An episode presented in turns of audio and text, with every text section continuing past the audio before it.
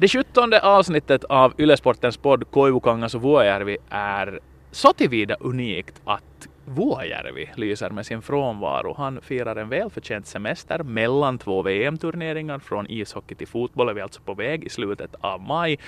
Och dessutom så gör den här podden utomhuspremiär. Det är måndag förmiddag, det är sol, det är hav, det är Vasa inre hamn och det är sådär allmänt sett ganska bra.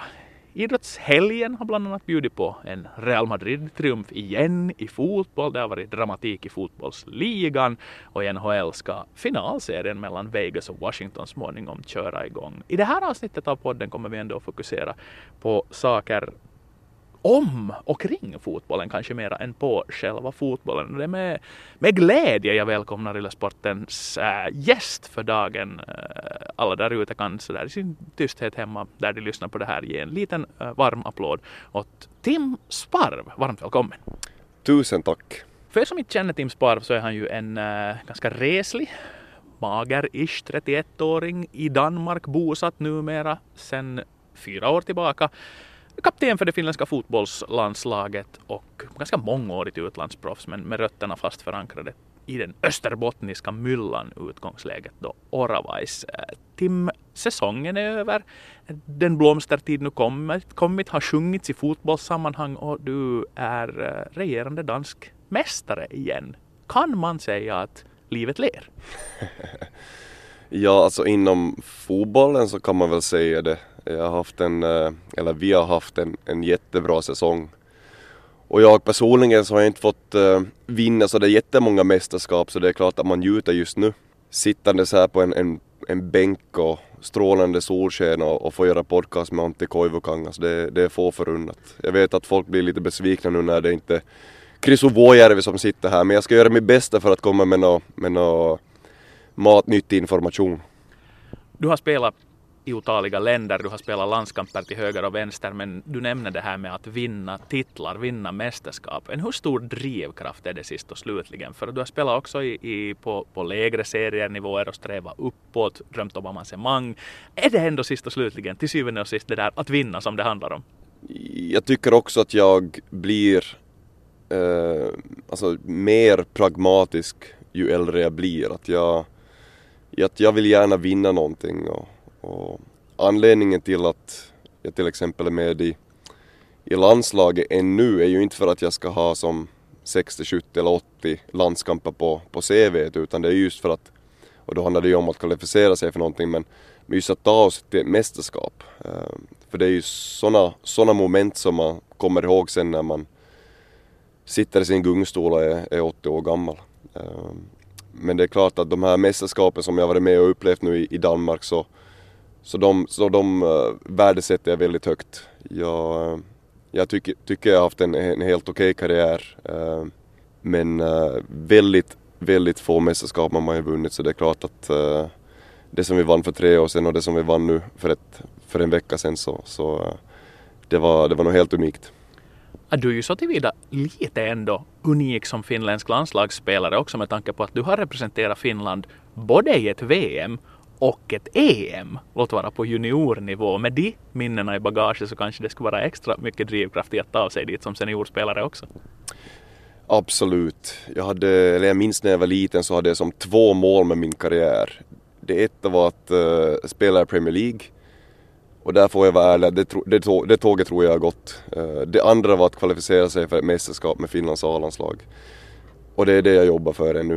Uh, det är klart att när jag var 16, 15, 16 år så fick jag vara med i U17-VM på hemmaplan i Helsingfors. Eh, dock en, en väldigt liten roll, jag satt eh, alla tre matcherna på bänken men, men jag var ändå med och jag var ett år yngre så det var, det var ändå stort. Sen så, så var jag med i U21-EM i Sverige 2009 tror jag.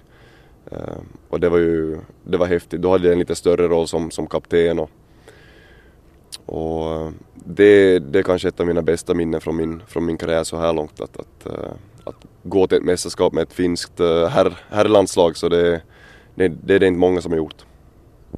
Tim, före vi kickar igång den första halvleken så där substantiellt sett en sista fråga om den där karriären som pågår i Danmark. Den fortsätter. Äh, det blev också klart här alldeles i veckan i samband med mästerskapsfirandet, det vill säga two more years. Äh, är det här det sista långa kontraktet du skriver utomlands? För Per-Parim till exempel nämnde att han tänker sig tre år utomlands ännu och sen ett finskt mästerskap innan han sätter punkt. Hur ser du på det? Har du en roadmap redan till pensioneringen? Alltså det är klart att man har tankar och idéer om sin, eh, sin fotbollskarriär och, och vad man vill och så här. Och jag har till exempel ofta sagt att jag vill komma tillbaka till, till Veikkausliga och spela för, för VPS eller en annan, annan finsk klubb. Så. Men det är, jag inte, det är jag inte helt säker på kommer att ske. Ehm, jag tror jag tar de här två åren i Danmark i FC Midtjylland och, och, och sen, sen kan det bra vara att jag, jag slutar och börjar en tränarkarriär eller någonting annat men, men eh, Alltså jag ser mig inte spela som eh, 36-37-åring, det, har jag, det har jag svårt att se. Eh, men eh, ja, vi får se. Just nu är jag bara så jäkligt nöjd att jag har som alltså fått ett nytt tvåårigt avtal i en, en fin klubb där jag trivs och, och där vi delar ambitionerna på fotbollsplanen och, och behöver som inte tänka så mycket på den delen mera utan jag kan som fokusera på, på, på spelandet. I den första halvleken av Ylesportens podd fortsätter vi prata fotbollsliv med dagens gäst, landslagets kapten, 31-årige Tim Sparvfärsk, dansk mästare. Tim, du har åtminstone här i Österbotten för tidningsläsare i Vasa börjat bli känd som en, en, en väldigt ställningstagande idrottare. Dels är du redan är det nästan så att man får säga mångårig kolumnist för Pohjalainen. Äh, du skriver också intressanta texter på din egen webbplats timspar.com. Äh, berätta om det skrivande Tim Sparv. Va? Varifrån kommer det här? Nej men alltså det bottnar väl i att man vill eh, ha någonting annat att göra än bara spela fotboll. Eh, jag tror fram till jag var 25 år så, så hade jag väl inte behov av att göra något annat än att, eh, att träna och, och spela. Men sen märkte jag att jag behöver ha någonting annat i min vardag också. Det är väl där som, som, som skrivandet har kommit in i bilden. jag har skrivit kolumner för Pohjalainen i fyra fem år. Jag startade en blogg här för, för ett, två år sedan där jag skriver på engelska. Eh, lite mer fotbollsrelaterat. Och eh, studerar också gymnasiet på, på distans. Så just den där, den där mixen tycker jag är jäkligt inspirerande. Att man, man kommer hem från träningarna där vid en, en, en tretiden och, och så har man någonting annat som att, att fokusera på. Att man, man, man får just det där, blir som stimulerad på ett helt annat sätt. Eh, och det är faktiskt roligt att någon gång när man går här i, i Vasa stad så, så är det som människor som hellre vill diskutera mina kolumner än, än mitt fotbollsspelande. Så det tycker jag är lite humor men, men det, är, det är kul med all feedback man får. Um, och den konstruktiva feedback, feedbacken man får och, och uh, alltid, alltid tycker jag motiverande att, att skriva när det är folk som läser du sitter ju i en sån position inom den finska fotbollshierarkin i och med ditt äh, kaptensuppdrag att, att du, du ju är en, en förebild för väldigt många och, och tvingas kanske tvingas är väl fel ord, men, men, men förutsätts ta en, en roll som någon form av ledare. Nu är du också en, en, vad ska vi säga, en andlig ledare på det här planet. Du skriver mycket brett om, om ämnen som mentala problem inom idrott. Du har pratat mycket om juniorutveckling, vad man ska göra som ung spelare, hur man ska tänka om faciliteter, om staben i ett lag, hur man ska märka att det är de små förändringarna som leder till förbättringar. Uh, hur ser du på den rollen, det vill säga att du, du, du, är ju liksom på sätt och vis den finska landslagsfotbollens röst utåt för tillfället? Det som jag har märkt att, att, att vara, vara kapten och jag ser också som tränare och andra spelare att man får frågor om allt möjligt. Det, det, förväntas, det förväntas att du tar en, tar en lite större roll på det sättet att, att eh, det är ju inte bara den här fotbollen som intresserar utan det är allt, allt runt omkring att folk vill veta vad din ställning är till, till eh, jag vet inte, eh, alltså jämställdhet och, och, politik och allt möjligt. Och, och där, där, där blir man ju som tvungen att, att tänka efter lite och vara, och vara klok för, för allt du säger så, så kommer sen slå, slås upp på, på alla, alla möjliga medier. Så, så så där har man ju lärt sig att vara, vara lite diplomatisk och, och, och, lite, vad ska man säga, politisk. För, för man har kanske lärt sig den hårda vägen någon gång när, när man har som sagt någonting som, som man kanske inte tänkte efter och som man inte tänkte att det var en, en så stor grej. Men sen, eh, sen märkt att ja, det där borde jag kanske inte sagt. Så den här rollen som kapten och, och just, just att man är som en, en förebild för andra och, och folk lyssnar på vad man har att säga så den är inspirerande på så sätt att, att, det, att jag vet att jag har en, har en röst, att jag kan som vara med och påverka på ett sätt. För det tycker jag är roligt. Uh, som jag sa tidigare, att det, livet handlar mer om fotbollen, än, eller livet handlar mer om enbart, enbart fotboll än tidigare så, så, och det tycker jag ju om. Um, så det, det, blir spännande att se vart, vart den här utvecklingen tar mig och, och hur de här följande år ser ut. Men, men jag kommer definitivt att fortsätta ha åsikter, eh, fortsätta vara med och påverka för, för det tycker jag är kul. Är det på något sätt också en börda, eller börda är väl kanske fel ord, men, men eh, det är ju ändå ett ansvar som kommer med, med den här rollen och, och, och hur ofta till exempel har du skrivit en passus och konstaterat att shit, att radera det där, det där kanske inte riktigt håller eller det där, det där kommer jag få ställas till svars för. Är, är det en sån dragkamp du går med dig själv eller är det solklart bara att, att jag har min åsikt, jag säger den högt och så kör vi? Jag säger ju inte alltid min åsikt. Det, det gör jag definitivt inte utan jag tänker alltid en gång extra om jag twittrar någonting eller lägger upp på Facebook och sådär. För, för man har ju sett att att folk har gjort, uh, gjort fel och misstag som de sen har ångrat ändå som postar någonting på sociala medier och sen har det blivit ett, ett jäkla liv. Så uh, det är ett ansvar som följer med den rollen jag just nu har.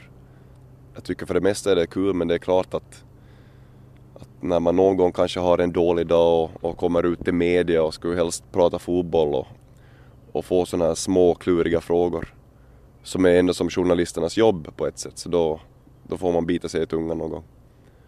Men eh,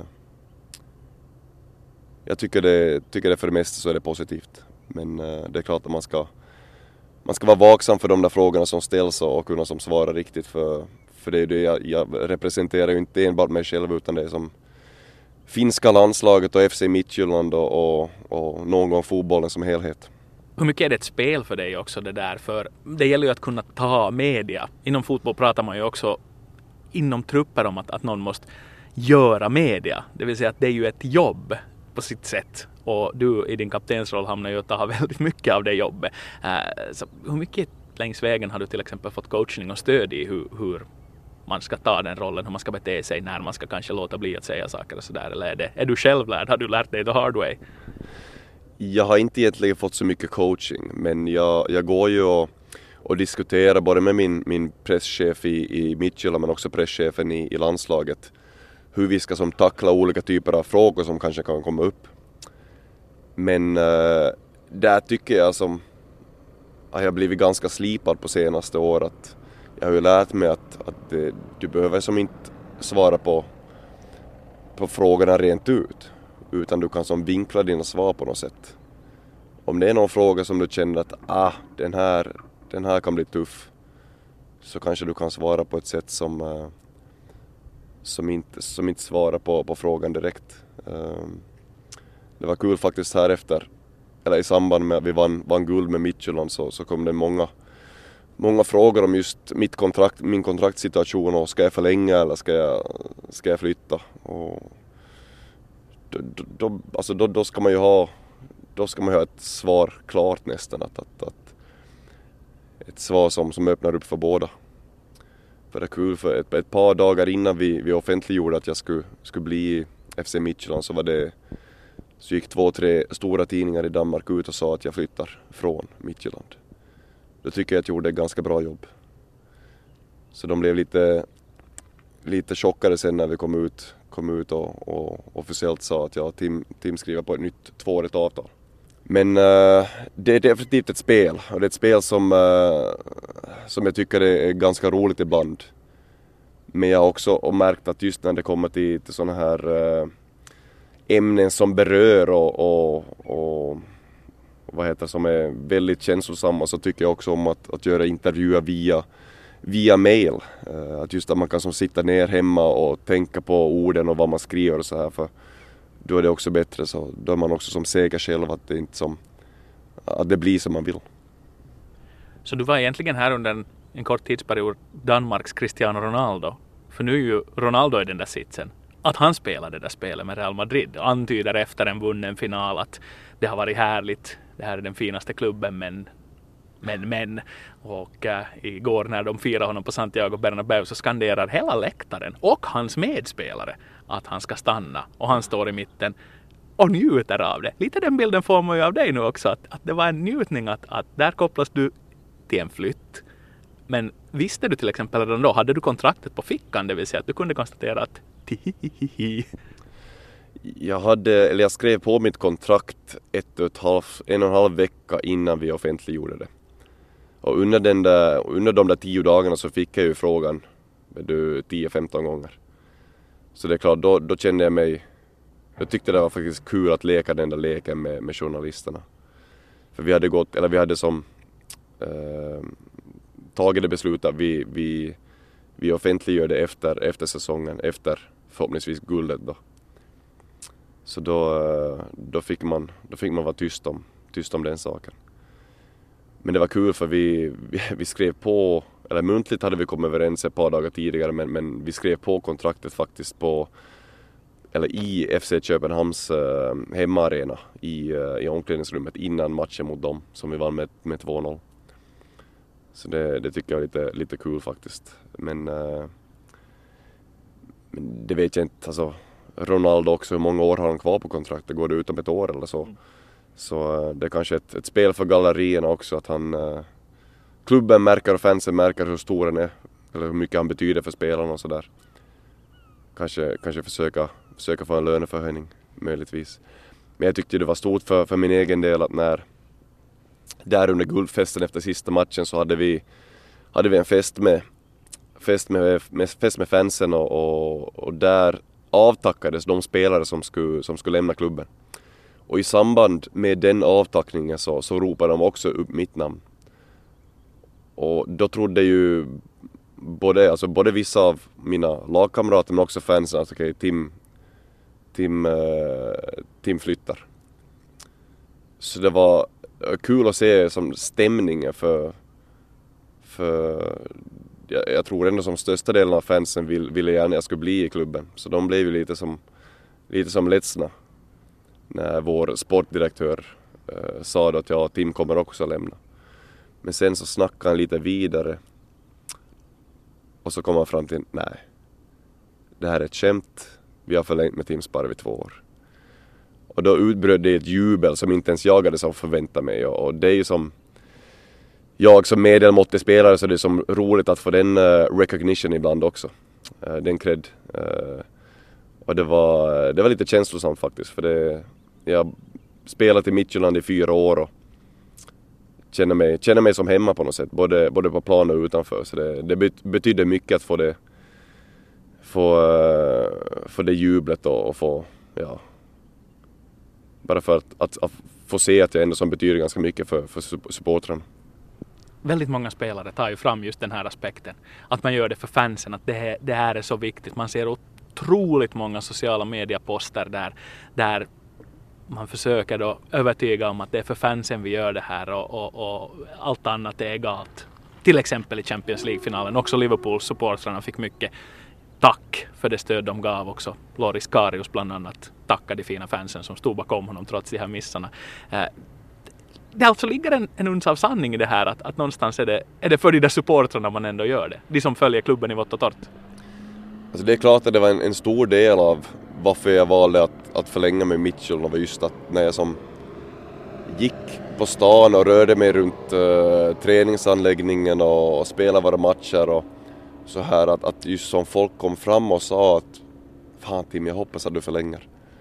Alltså det betyder mycket. Det ska man inte, absolut inte underskatta eller undervärdera.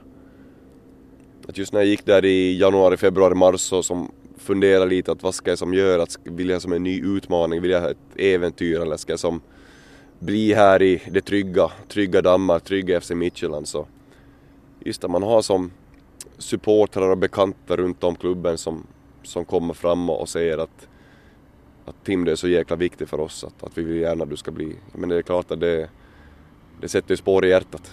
Och, och det sa jag också på guldfesten att jag som var tacksam för, över, över all, all kärlek man hade fått de senaste månaderna för, för det, det var fint och det gör ju också att jag, som, jag vet att jag som valt rätt. Det är inte så att jag sitter här och är bitter över att jag skulle ha haft något, eller jag som skulle ha velat ha något bättre alternativ utan jag är som jäkligt nöjd av att, att vara i, i, eh, i Midtjylland och just den där miljön som finns runt om klubben så den är, den är inspirerande. Så två år kvar på det kontraktet som är ganska färskt. Bläcket torkar fortsättningsvis. Du nämnde här inledningsvis att du distanspluggar gymnasiet också. När har du pricka in examensfesten? Kanske i samband med att mitt, eh, mitt restaurangprojekt blir, eh, blir klart eh, förhoppningsvis nästa vår, sommar. Men Ja, alltså jag har ju egentligen inte något bråttom. Alltså det är inte så många kurser som jag behöver gå igenom mer utan det är som en, en kanske en fyra, fem kurser så är jag, så är jag klar. Men det har ju varit kul. Jag tycker att eh, folk, eh, precis som du nu Antti Koivukanga, så ler lite, lite bredare när vi pratar om gymnasiet och 31-årig fotbollsspelare och, och sådär. Så.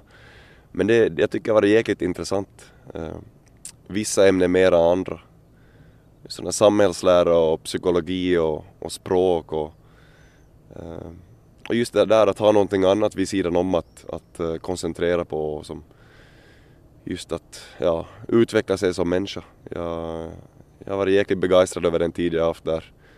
Och tusen tack till alla lärare på Aftis för den, ja, den kompetens de har och, och just den där flexibiliteten att, att, uh, att jag kan som göra det i min egen takt och jag, jag kan skriva proven när jag har som möjlighet till det själv för, för tiden räcker ju inte alltid till. Men vi får se. Jag, jag hoppas uh, börja med studentskrivningen här om, om, om ett halvår eller så, så, så, så förhoppningsvis kommer jag vidare och kan som studera någonting, eh, någonting ännu mer, mer intressant. Om det sen eh, kommunikation eller ledarskap eller psykologi eller, eller vad det nu kan vara så det, det får vi se men men jag har ju, har ju en sån här dröm här om en, en två, tre år att jag att när jag lägger skorna på hyllan så kan jag som fokusera 50% på, på studier och 50% på kanske en, en, en tränarkarriär. Så, eh, så det får vi se. Det är lite de idéerna och tankar som jag går med just nu. Det är roligt att sitta här med dig som alltså du gymnasiestuderande med tanke på att jag träffade dig för första gången när du var i den åldern att du skulle ha inlett eventuella gymnasiestudier. Men skynda långsamt är helt okej. Okay. Du vet att en av våra stora döttrar, Ulla-Maj Wideros, tog ju sin studentmössa ganska sent så du har några år på dig än om du vill komma före henne i mål. Alltså, jag måste säga att Ulla-Maj var faktiskt en, en inspiration för mig. Jag, jag läste en artikel om det kanske var på Svenska Yles hemsida där, där, det, där det de berättade att Ulla-Maj hade tagit, eh, tagit studenten. Jag vet inte hur gammal hon var men, men det tycker jag är som jäkligt stort att, att just det där att man kan ju som oavsett hur, hur gammal man blir så, så har man en chans att, att, eh, att lära sig. Eh, att, att bli som lite, lite klokare och, och det är som aldrig för sent. Ehm, så det, det, Ulla-Maj var definitivt en, en inspirationskälla när det kom till att, att börja med studierna igen. Ehm, och jag hoppas, nu vet man ju inte hur livet, livet utvecklar sig, men jag hoppas att jag ännu har som flera, flera 10-15 år att, att just som kunna studera vidare och, och eh, för jag är lite saknar just den där delen, att, att den där, den där uh, stimulansen för hjärnan också, att, att eh, fotbollen så kan det ibland bli lite av det där samma, lite för mycket av det där samma och just att komma ut från den där bubblan så, så har varit, så har varit nyttigt för mig. Uh, så jag ser fram emot att, att, uh, att sitta på skolbänken många år framöver. Vi är smidigt inne i den andra halvleken av Yle Sportens podd Koivukangas och Vuojärvi idag med Koivukangas i the hot seat och var är vi på semester. Men det är ganska hot i det säte där vi för tillfället sitter med landslagskapten Tim Sparv. Vi har pratat om kontraktsförlängningar, mediespel och livslångt lärande ska återkoppla till ännu lite till de saker du har skrivit om när du har uttryckt dig i skrift. Det roliga är ju att du uttrycker dig på finska i Pohjalainen, på engelska i din blogg, men nu får du uttrycka dig på ren svenska i den här Ylesportens podd. Uh, det är tunga ämnen, bland annat här senast så lyfter du fram eh, problemet med mental hälsa och de hårda förväntningar som ställs på idrottare när det kommer till att suck it up och bita ihop. Eh, du exemplifierar med internationella exempel där spelare har gått i bräschen för det här att faktiskt prata ut om det och, och tala ut. med dina egna ord, varifrån kom inspirationen att skriva om det här ämnet? Det var väl för att jag just läste de där artiklarna. Om det var, nu minns jag inte vilka som jag hade sagt, men just Per Martesacker hade öppnat upp. Eh, det var en, en basketspelare från, från NBA som hade öppnat upp och eh, det tyckte jag var fräscht att höra för, för, för det är lite för ofta som jag tycker att vi, vi, vi inte är helt ärliga med hur vi, hur vi mår och, och just om våra känslor, att det är lite tabu att, att säga att man mår dåligt i, inom idrottsvärlden. Speciellt inom konservativa fotboll. Så jag tyckte det var, det var fräscht att höra två så stora idrottsmän öppna upp om, om hur de har känt eller hur de känner sig. För det, jag tror det, det hjälper, det hjälper nästa generation att, att kanske kunna som hantera motgångar och, och stress och press lite bättre när man vet att det, när man vet att man inte är ensam om de, om de känslorna. Jag tycker just att den här mental, mentala hälsan så, så är oerhört viktigt att, att, man, att man snackar och diskuterar och, och reflekterar. För det, det är någonting som alla går igenom, just att kunna som hantera pressen från media, pressen från uh, supportrar och sponsorer och, och tränare och lagkamrater och, och allihopa så det är inte alltid så lätt och har man inte de där verktygen att, att hantera dem så, så, så kan det sluta som, uh, som till exempel Robert Henke som, som tog sitt liv för, för, för en massa år sedan. Uh, för, för så långt ska det inte få gå.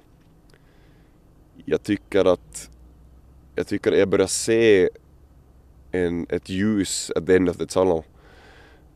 Att det blir lite bättre, att man som vågar vågar prata om sina känslor, man vågar öppna upp för kanske sina lagkamrater eller, eller just det där att, att klubbar äh, anställer mentala tränare i, i, i sin ledarstab. Äh, vi har, jag tycker just miljön där FC Midtjylland som vi har, att, att ha, ha en, en psykolog eller ha en mental tränare som man kan gå till, man kan som man kan som snacka mellan allt, allt mellan himmel och jord och, och få det som ur kroppen innan, innan som det där problemet växer sig större. Det tror jag är viktigt. Eh, för själv, alltså personligen var jag jäkligt eh, envis när jag var liten att, att det ska som, jag skulle som klara av motgångarna själv. Eh, jag behövde som inte hjälp, absolut inte. Jag var som stark nog för att, för att klara de, eh, de, de motgångar som kom på min, eh, kom på min stig. Men där blir man ju också klokare ju äldre man blir. Men hade jag som kunnat gå tillbaka då tio år och, och sagt till den där envisa Tim Sparv att nu ska du som börja lyssna på äh, människorna runt omkring dig och få, få, få lite hjälp för, för det för det, det är som inte sunt, sunt att leva på det sättet. Nu har jag ju som inte haft, vad ska man säga, stora problem men jag tycker ändå man som har kunnat hantera vissa situationer lite bättre. Att, att just när det kom till, till skador, man blev eh, osocial och man, man hängde mest för sig själv och, och hanterade förluster och, och, och, press och kunna liksom lite vara lite mer som, vad ska man säga, avslappnad i, i, i vardagen och inte som tänka på den här fotboll, fotbollsgrejen hela tiden. Att, att, ofta när man kom hem från träning så satt man som och, och funderade varför man varför man hade en dålig träning eller satt som och blev som nervös inför matchen för tidigt istället för att bara som kunna som ha ro i kroppen. Ehm, det är en massa sådana små grejer som man, man gärna hade velat som gå tillbaka vid tio år och, och, och som förstått lite bättre. Men, men jag tycker att just den här generationen, nya generationen som kommer nu fram i, i Midtjylland till exempel så jag tycker de är mognare än vad man själv var. Att de, är, de är bättre på att öppna upp, de är bättre på att snacka om, om deras känslor som de har än vad jag, än vad jag själv var. Så det, det, tycker jag är inspirerande att se och de vet också att de kan alltid som komma till mig om det är någonting som, som de vill som prata om. Är det en, en roll du gärna axlar också, det vill säga en sån här, en sån här mentorsroll? Du nämner ju det själv att du kanske inte har, har haft de där brutala tunga svårigheterna men jag vet ju att din, din karriärsväg den har ju inte varit spikrak heller. Uh, så hur, hur, mycket tyngd ger du det att du kan, du kan hjälpa den där nya generationen som du nämnde? Det tycker jag är jäkligt inspirerande att det just just de som är i en, ålder på, vad ska man säga, 15 till, till 23, att de kommer fram och, och frågar att Tim, hur gjorde, hur gjorde du när du hade en skada och, och kände dig nere och var lite negativ och sådär. Så då, då tycker jag det är kul att, att uh, kunna hjälpa till. För vi har uh, vi har ett, ett, mentor, ett mentorsystem i klubben men där är det mera sådana där fotbollsspecifika grejer, alltså så taktiska och tekniska och just att man ser på enskilda situationer. Att jag, jag hjälper till exempel uh, Pyry Hannula som spelar för vårt uh, U17, U17-lag i akademin. Men där blir det också som mera, mera taktiska grejer, tekniska grejer, sådana som, saker han ska tänka på. Inte så mycket den där mentala aspekten. Så där tror jag att just vi äldre så kan, så kan vara som ett, ett bra bollplank för de yngre när de kommer och, och, och kanske som har en eh, dålig dag på jobbet. En av dina texter på, på timspar.com fokuserar på spelarrekrytering av unga spelare. Din tes där är att man borde inte bara titta på att är det här en bra spelare utan införa någon form av gallringsmetodik för att komma fram till att är det här en bra människa, passar den här människan in i systemet, äh, kommer den här att funka i laget? Äh, intressanta tankar som du lyfter fram där. Äh, tänk tillbaka på dig själv när du for. Du nämner själv att du var envis, en hederlig österbottnisk benknäckare.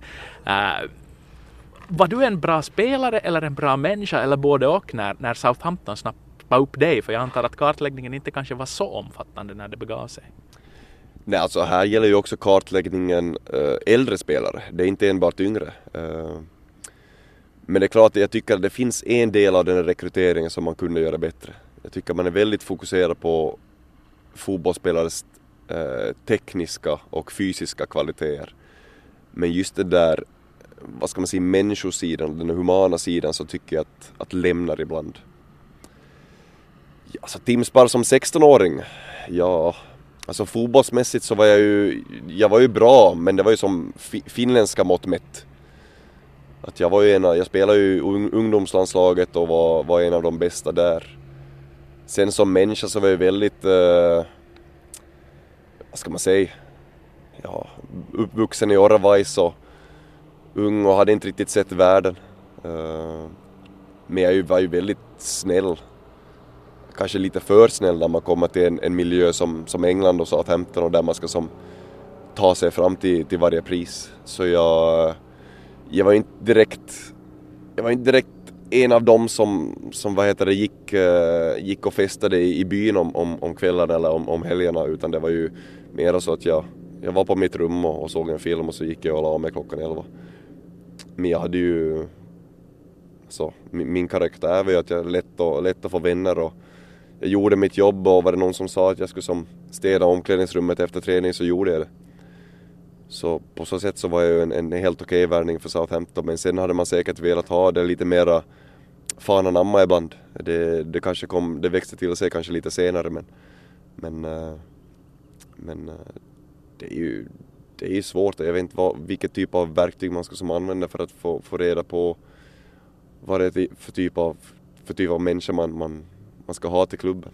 Jag vet ju att vi, vi i FC Midtjylland så har att, att alltid när man först kommer till klubben så ska man gå igenom ett, ett personlighetstest. Och jag gjorde mitt, mitt första test gjorde jag för fyra år sedan när jag då signade för, för klubben och, och jag har nog aldrig blivit så ställd över ett test som jag blev just då. Att veckan efter när jag fick allting svart på vitt, jag fick eh, uh, 24 sidor. Att det här, det här är du, det här är du som människa.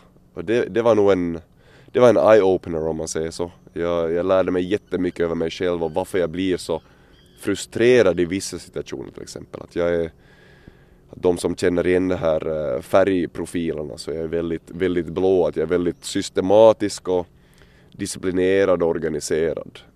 Så när det är kaos runt omkring mig så, så bli, kan jag som bli irriterad. Till exempel i, i träningssituationer, att när det är en, en träningsövning där det inte går som, som tränarna har tänkt eller som vi hade tänkt, så blir jag som irriterad. Och då, tidigare så förstod jag inte varför jag blev det. Men nu är det just för att jag vill, jag vill som att det ska vara ordning och reda, jag vill att, att det var, som ska vara som organiserat. Så det var som en del av, av varför jag som lärde, lärde känna mig själv lite bättre. Eh, men just när det kommer till rekryteringar så, så tycker jag att det borde nästan vara, vara plikt på att, att göra ett sånt här personlighetstest innan man som, eh, som kommer till ett lag. För, för vi hade ju för, för ett lag kan ju vara kanske, det kan ju ha en avsaknad på ledare, det kan ha avsaknad på, vad ska man säga, spontanitet och entusiasm i gruppen eller, eller någonting sånt. Så det, det, ska man ju ha kartlagt innan man som, som tar en spelare. För vi hade en, en period på, på ett halvt år i, i Midtjylland där vi saknade, saknade ledargestalter i, i laget. Och vi fortsatte köpa spelare som inte var ledare.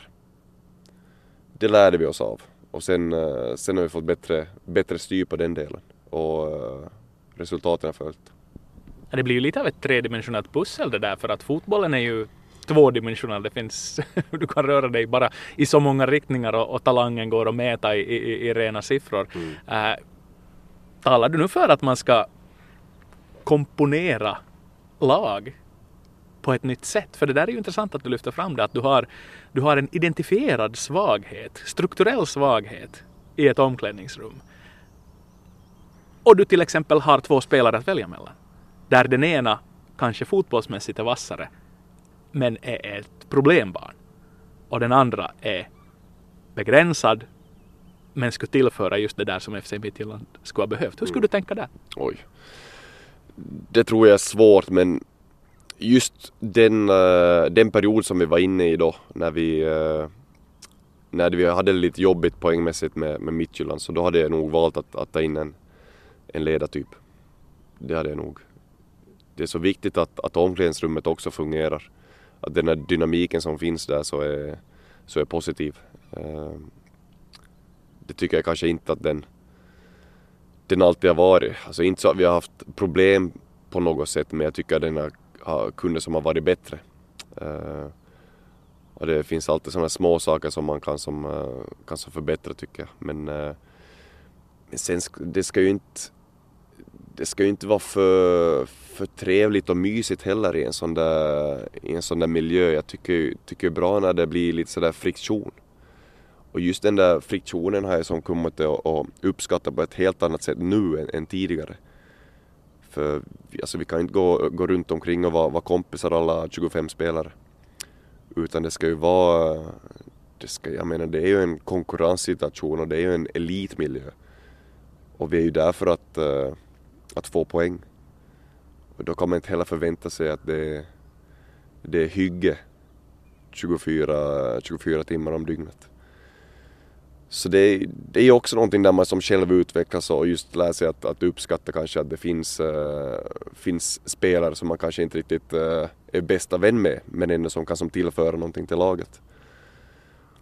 Och, eh, och just det där just det där med personlighetstestet som vi gjorde så det var ju ett sätt för oss att, att lära, lära känna varandra lite bättre. Att till exempel när tränaren ska kom kommunicera med sina spelare så, så, så kan han inte, han gör det ju inte på, på samma sätt till, till varje spelare utan han har, han vet till exempel att när han kommer till mig så, så ser jag som väldigt, jag vill ha tydlighet.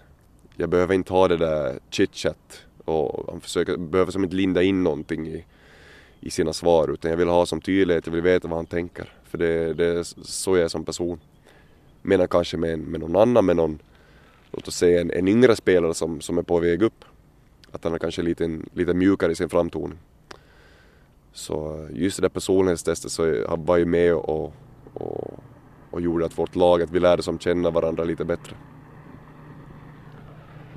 En fråga ännu om ditt landslagsspelande. Vi har ett landslag just nu lite i förändring. Många av din generation har valt att tacka för sig, det vill säga de mera ålderstigna spelarna som kliver åt sidan med Moisander, Arkivo och eh, Hetema i spetsen lämnar rum i laget.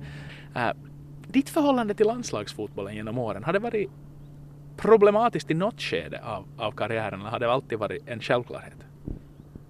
Uh, jag tycker, alltså landslaget för mig är ju det, det största som finns. Jag har, jag har spelat landslagsfotboll sedan jag var 15 år. Varit kapten genom alla åldersgrupper. Och det är definitivt det som, uh, som motiverar mig allra mest i, i fotbollsvardagen. Just det där att få representera sitt land, så det, det tycker jag är otroligt stort. Och det är säkert svårt för, för folk att alltid förstå det men men äh, jag har varit otroligt stolt att, att, att vara med så här länge och, och fort, fortsättningsvis är jag otroligt stolt att få vara en del av, av, av laget.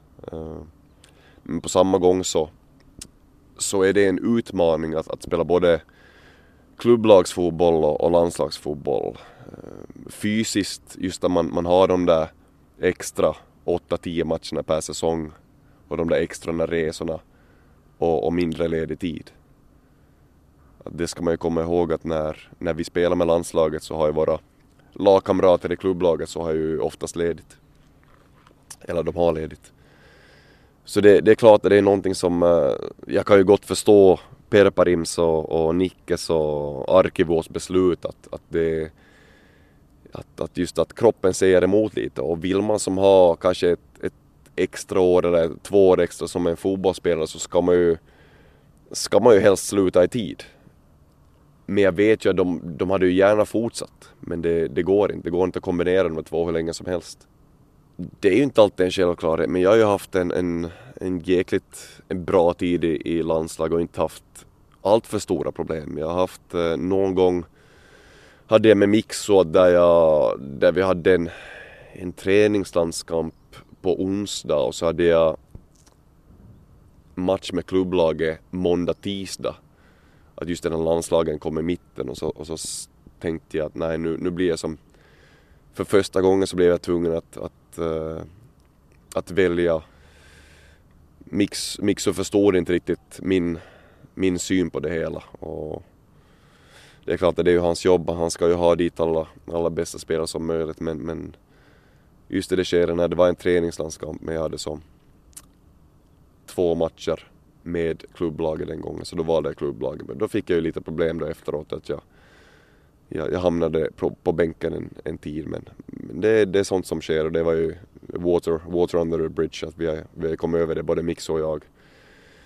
Så men för det mesta har det varit enbart positivt att vara landslaget. Jag, jag vet att vi har fantastiska fans men det är också det är också fans som förväntar sig att vi ska ta oss till mästerskap någon gång precis som oss spelare så, så det gör ju att det, det, det är kritiska röster när vi förlorar och så ska det vara men, men sen när vi har match så står de där ändå.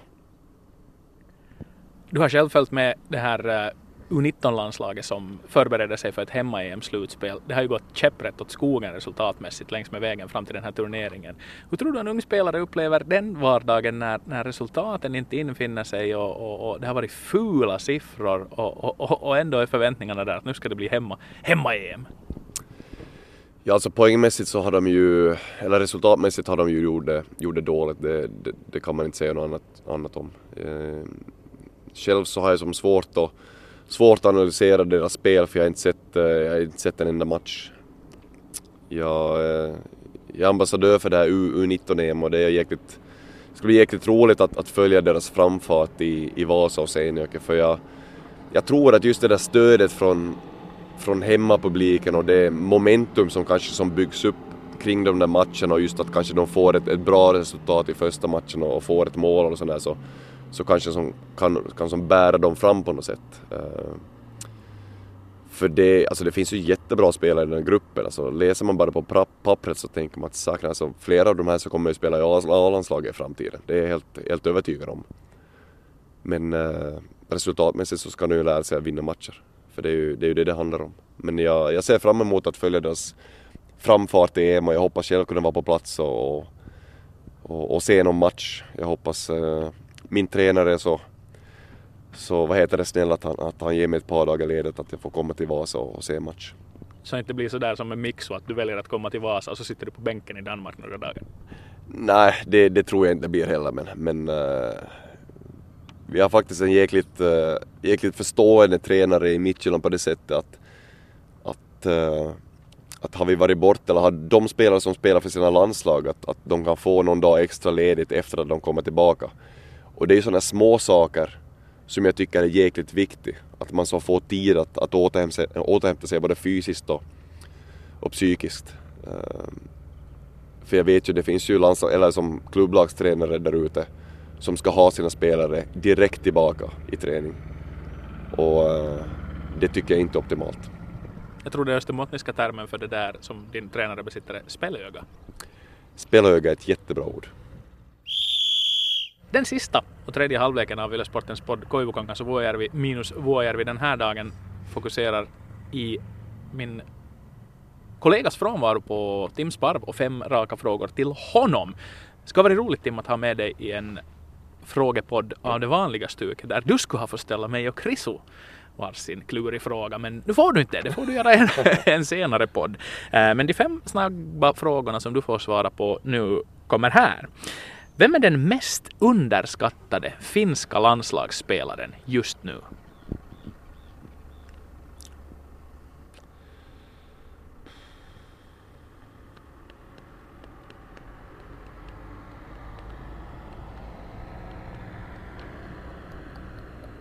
Oj! Här, här, blir det att, här blir det att fundera lite. Tur du kan editera det här.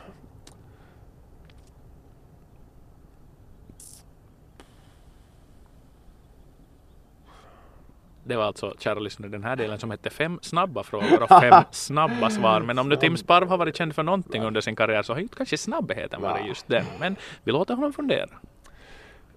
Nej, jag är ju inte världens explosivaste spelare om man säger så.